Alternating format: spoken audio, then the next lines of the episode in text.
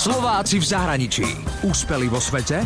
Doma ich nepoznáme. Byť ticho je pre nás v rádiu nepredstaviteľné. Ale Slovák Marian Brož vydržal nerozprávať 10 dní.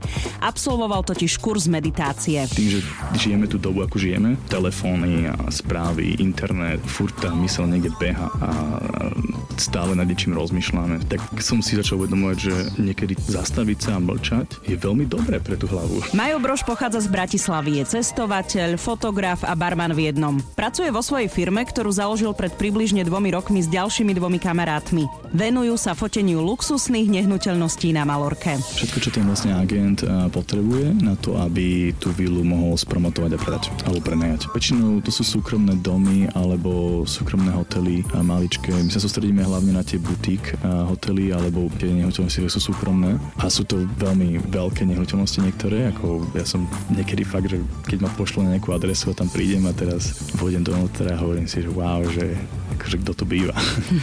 je to obrovské, niekedy má aj 15 izieb tá, tá nehnuteľnosť alebo tá, tá vila. Spolupracujú s realitkami alebo si ich najímajú klienti, majiteľia víl alebo hotelov. Fotenie luxusnej vily trvá tak do dvoch hodín. Tento týždeň mi Majo písal, že ich firma vyhrala cenu za najlepšiu dizajnovú fotku za minulý rok. Majo alebo Mário, ako ho volajú kamaráti v Španielsku, však nepracuje len ako fotograf, ale dvakrát do týždňa aj ako barman v bare, ktorý má najlepšie koktejlové menu v krajine. Robí to preto, lebo ho to baví a barmana robil aj dávno predtým, ako prišiel na Malorku.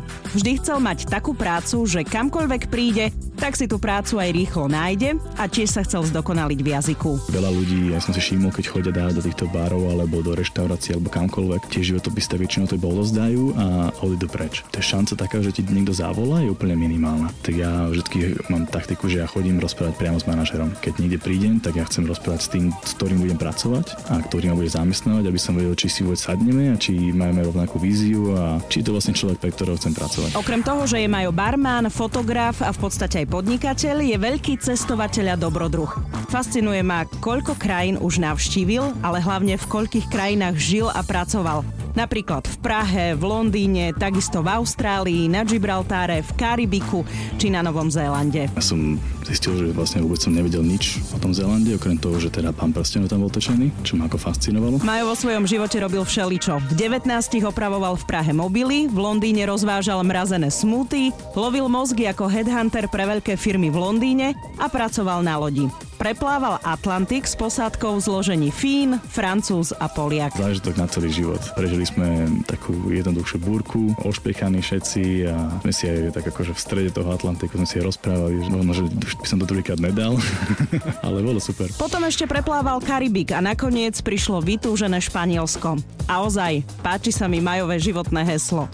Bol som, videl som, naučím sa a viem variť. Úspeli vo svete? Doma ich nepoznáme. Slováci v zahraničí. Na Exprese a na www.express.sk.